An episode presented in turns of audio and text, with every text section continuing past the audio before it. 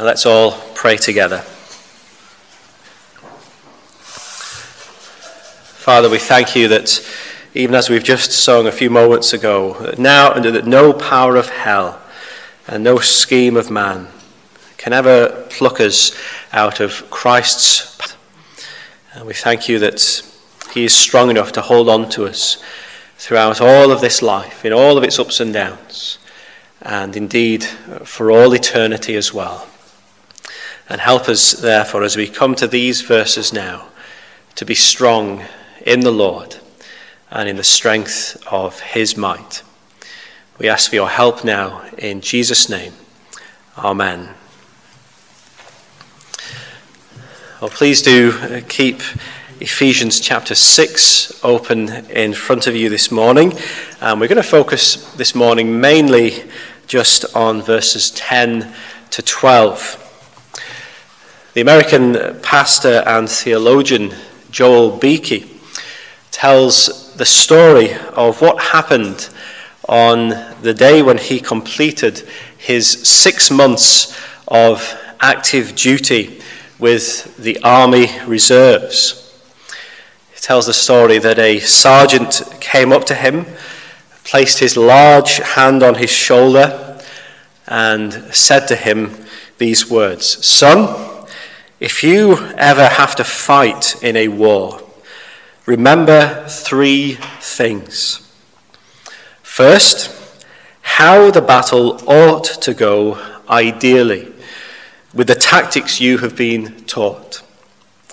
Second, how the battle really is going, which is often quite different from the ideal, as wars are bloody and seldom go the way that is expected.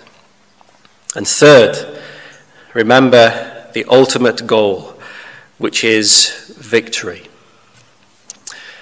And Beeke sums up that advice by saying that as a soldier, you need to be idealistic, realistic, and optimistic. Idealistic about how things should go, realistic about how things are going and optimistic about the prospect of claiming victory in the end. And we can take those principles and apply them to living the Christian life. And that's exactly what Paul does in this second half of this magnificent letter to the Ephesians. Since the beginning of chapter 4, Paul has been speaking about the Christian life, and he's been speaking about it from what we might call this idealistic perspective. In other words, he's been saying to the Ephesians, this is how the Christian life should look if all goes to plan. This is what it looks like to live as a Christian in terms of how you relate to the world in terms of how you relate to one another in the church, in terms of how you conduct your marriages and go about your parenting, and how you operate in the workplace.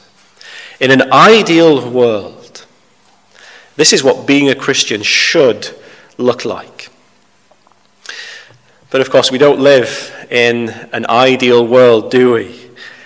We never fully live up to what Paul has described so far since the beginning of chapter 4.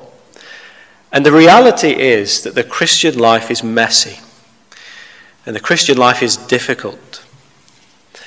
And one of the reasons why it is so is because there is an enemy against us. Military wars are messy and difficult because of what the enemy does to try and stop you and to try and defeat you.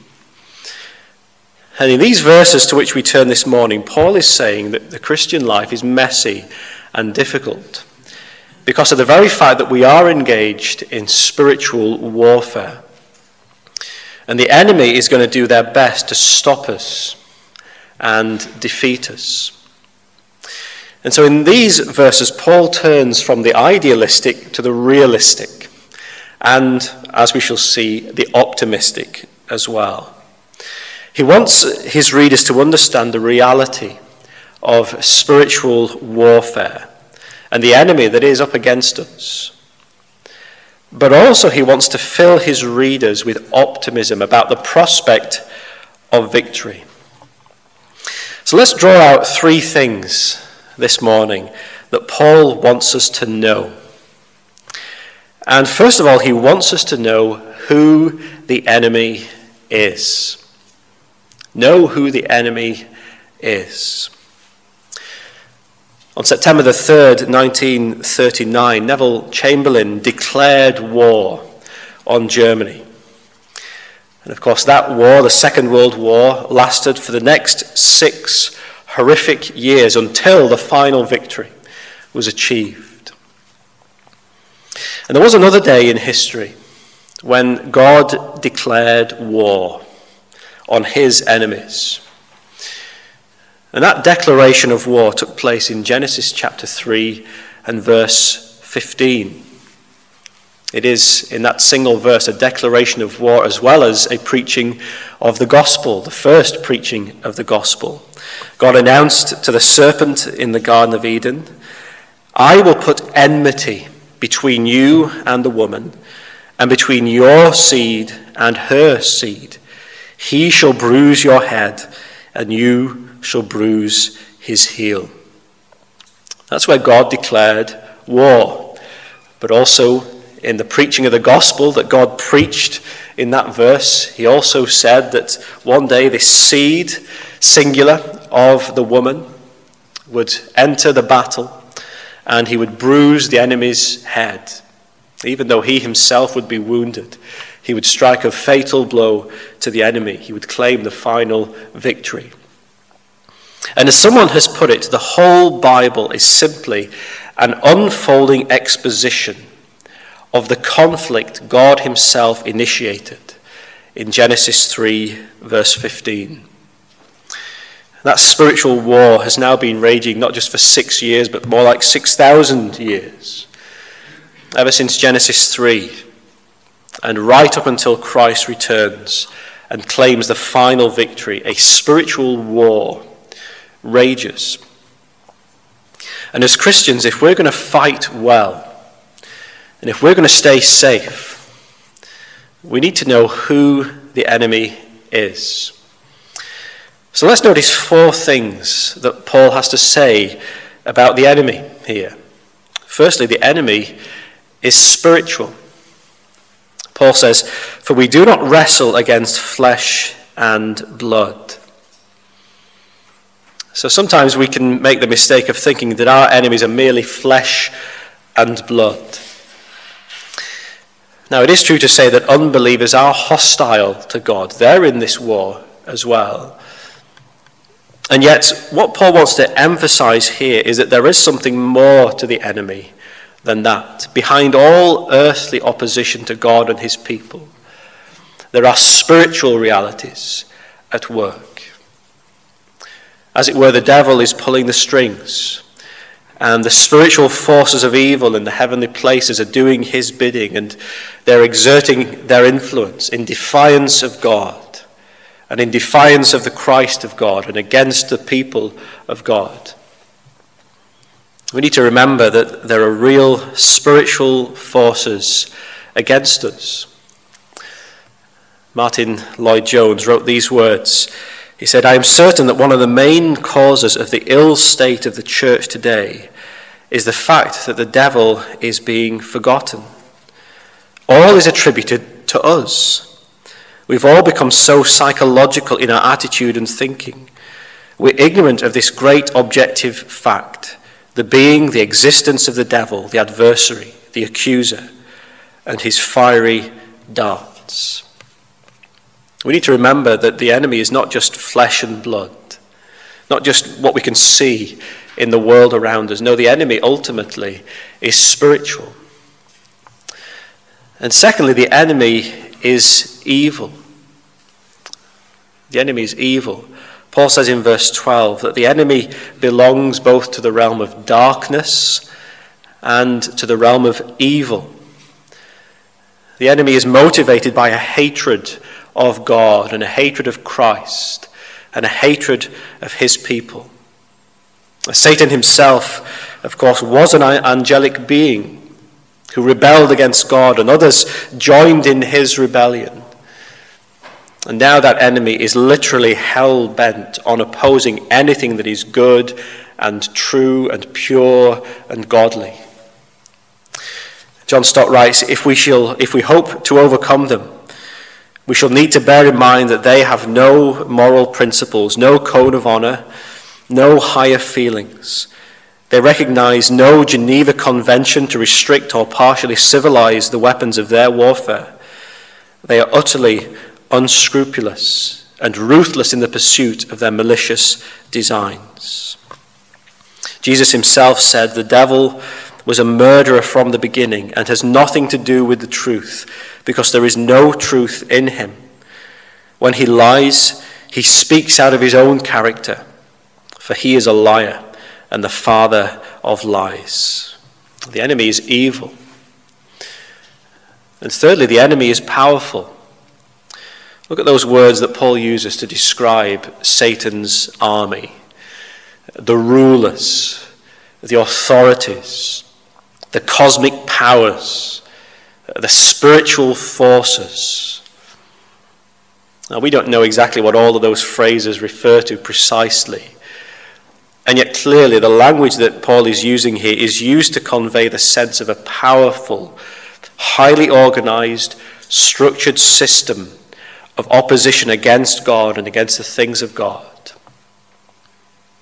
Don't make the mistake of thinking that uh, the devil and demonic beings are not really something we need to worry about. No, the enemy is powerful. And connected to this is the idea that, fourthly, the enemy is prevalent. The enemy is prevalent. In verse 12, Paul speaks of this present darkness. In verse 13, he speaks of this evil day. Paul is saying the world in which we live today, now, this present age, is a world in which these spiritual, evil, powerful forces are prevalent. They're exerting their influence in ways that are beyond our understanding. At the start of chapter 2, Paul has spoken of how unbelievers are living their lives following the prince of the power of the air, the spirit that is now at work in the sons of disobedience. They may not realize it, and in most cases they're oblivious to it, but nonetheless, the enemy exerts its evil influence in the hearts of unbelievers. Elsewhere, Paul refers to the devil as the God of this world. The Apostle John says that the world is under the sway of the wicked one. Jesus even called Satan the ruler of this world. Now, We may not see the enemy, but make no mistake, the enemy is prevalent in the world in which we live, in this present age.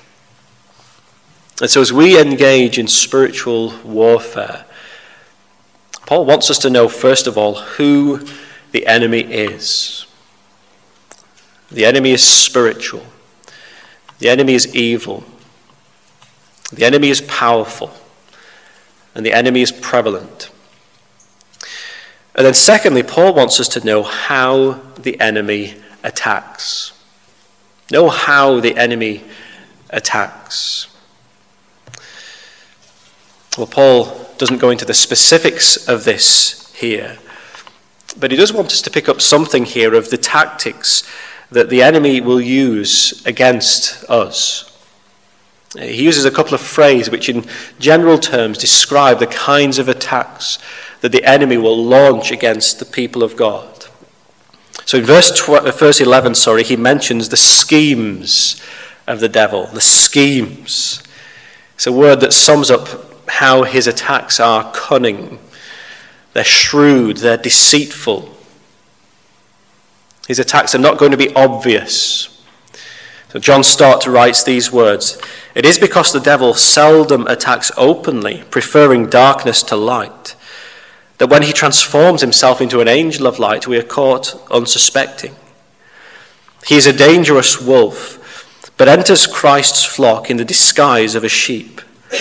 Sometimes he roars like a lion, but more often is as subtle as a serpent.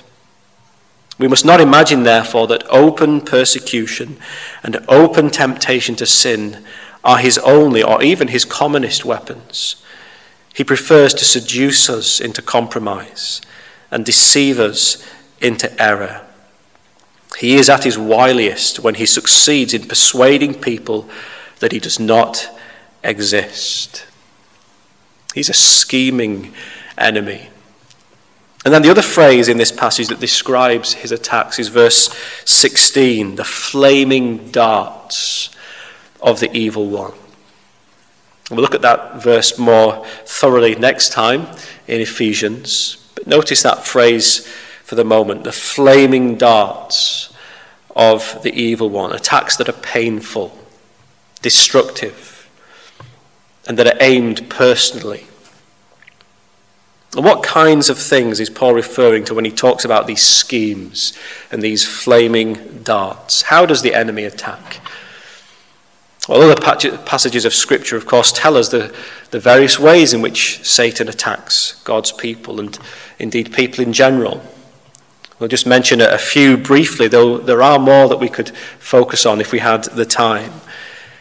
And to start with, he attacks people with spiritual blindness.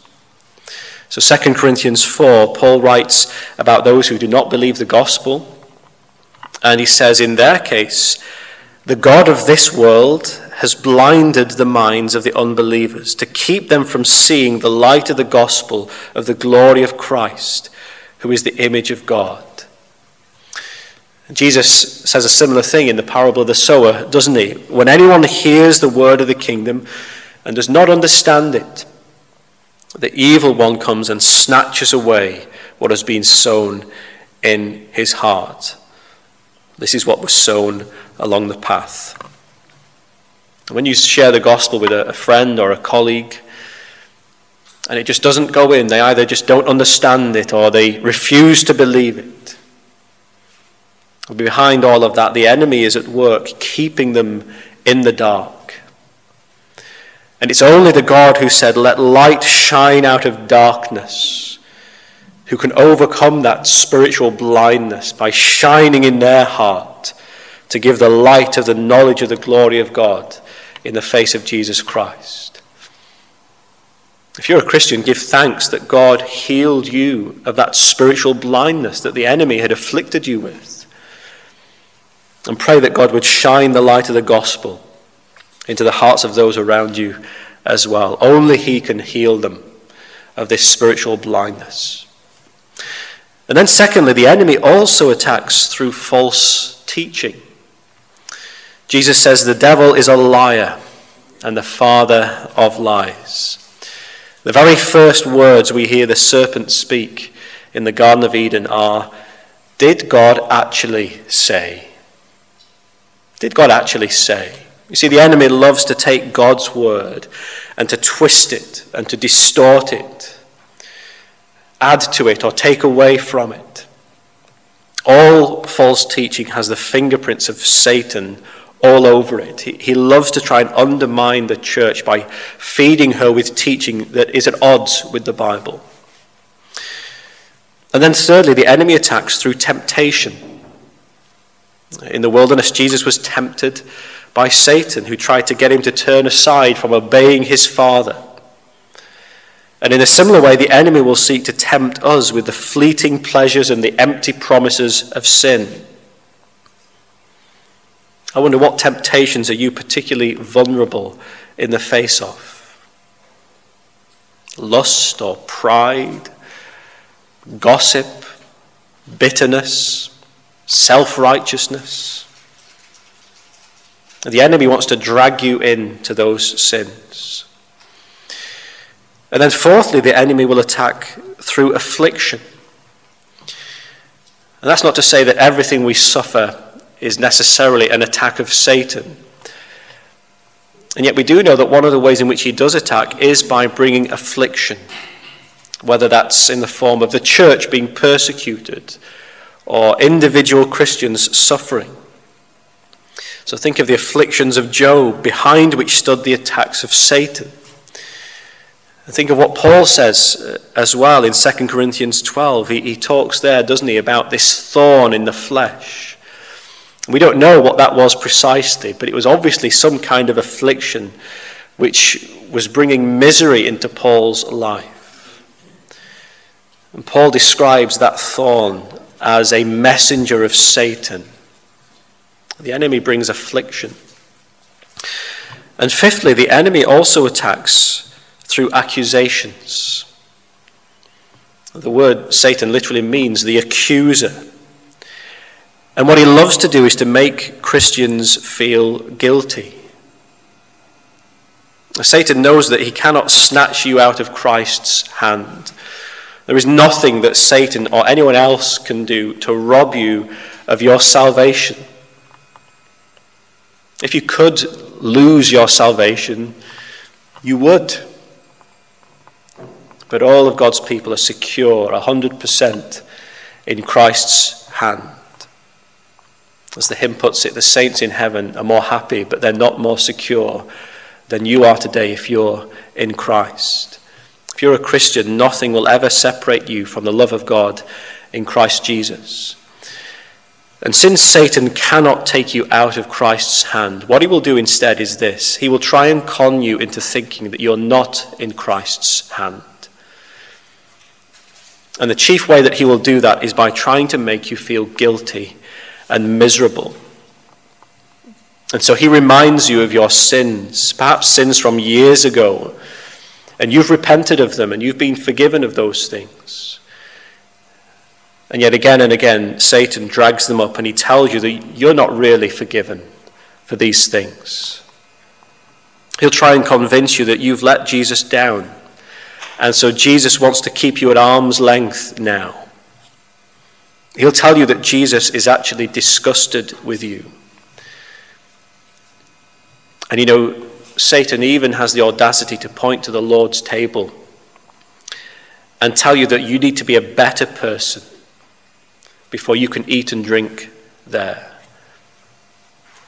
He's a liar. He's an accuser. Don't listen to him. And every accusation that he brings against you finds its emphatic and final riposte only in the cross of Jesus. Because at the cross, God cancelled the record of debt that stood against us with its legal demands. This he set aside, nailing it to the cross. As far as the east is from the west, so far as he removed our transgressions from us, he's cast our sins into the depths of the sea. There is no condemnation for those in Christ Jesus. Because every last drop of that condemnation that we deserve for all of our sin fell on Jesus 2,000 years ago. And as Jesus himself put it, it is finished. It is finished. The hymn writer puts it like this Bowed down beneath a load of sin, by Satan sorely pressed, by wars without and fears within, I come to thee for rest. Be thou my shield and hiding place that sheltered near thy side. I may my fierce accuser face and tell him, Thou hast died. These are just some of the schemes that the evil one will use against us as we try and live the Christian life. Paul is being realistic here, isn't he? This is what we're up against. We have a spiritual, evil, powerful, and prevalent enemy who is throwing his worst against us. We're engaged in monumental spiritual warfare, a warfare that will rage until Christ returns. And you might think, well, what reason do we have to be optimistic? And here's the third thing that Paul wants us to know in these verses know that in Christ you're able to stand. Know that in Christ you're able to stand. And in our own strength, none of us can stand against the attacks of the devil. Not even Adam, in his sinless, innocent state, managed to do that. And the rest of the human race, descending from him by ordinary generation, we've all capitulated to the enemy's attacks. And yet there is one man who has remained perfect, even in the face of Satan's fiercest assaults. And throughout his whole life, Jesus was in Satan's crosshairs. Satan was constantly trying to tempt Jesus, discourage him, afflict him, kill him, accuse him, deceive him. It wasn't just in the wilderness that Jesus was tempted by Satan. He was tempted in every way that we're tempted, and yet without sin. And he entered into the full horror of spiritual warfare. And yet he never gave an inch to the enemy. He lived a life of perfect faithfulness and obedience, always resting on his Father's support and the enabling of the Holy Spirit. He's the perfect man of faith. And it is the work of the Holy Spirit to replicate in the lives of Christian believers the very same faithfulness and obedience that he first formed in Jesus himself. On your own, you don't stand a chance against the enemy. But in Christ and by the power of his Spirit at work within you, you're able to stand. There's reason to be optimistic, isn't there? That's what Paul is telling us in verse 10. Be strong in the Lord and in the strength of his might. You see, in the Lord, all the resources that we need to stand against the enemy and his schemes are ours. Don't despair. All the strength that is needed is supplied for us in Christ. In Him, we can have the wisdom to spot the devil's lies. In Him, we can have the strength to say no to temptations, and we can withstand affliction, and we can ignore Satan's accusations. In Christ, we're more than conquerors. And if we're trusting in Jesus, then even in the midst of this terrible spiritual war, we have every reason to be optimistic. And yet, notice that this doesn't all just happen automatically, does it?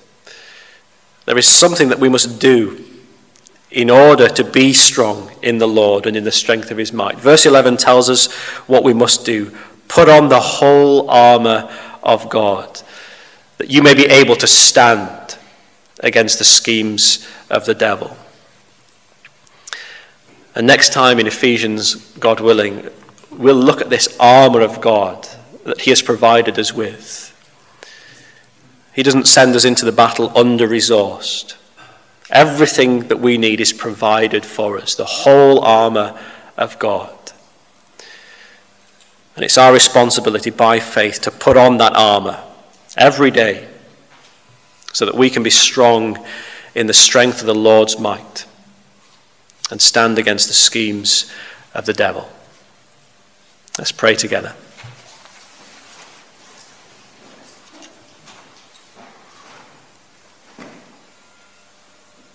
Our Father, we thank you for these words of Ephesians that we've heard from this morning, and we recognize that we live in the context of spiritual warfare.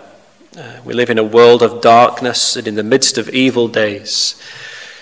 And as we've seen, the enemy is spiritual and evil and powerful and prevalent. And he attacks your people in various ways. But we thank you that in Christ uh, we have one who has withstood every temptation. And he has defeated the devil by his own death and resurrection. And so we thank you that in him we have all the strength we need to stand firm against the enemy. We praise you that he who is in us is greater than he who is in the world. And so help us, we pray, to be strong in the Lord and in the strength of his might, depending upon him for all things. Help us to put on the whole armour of God, that each day we may be able to stand against the schemes of the devil. And it's in the strong and mighty name of Jesus that we pray all of these things. Amen.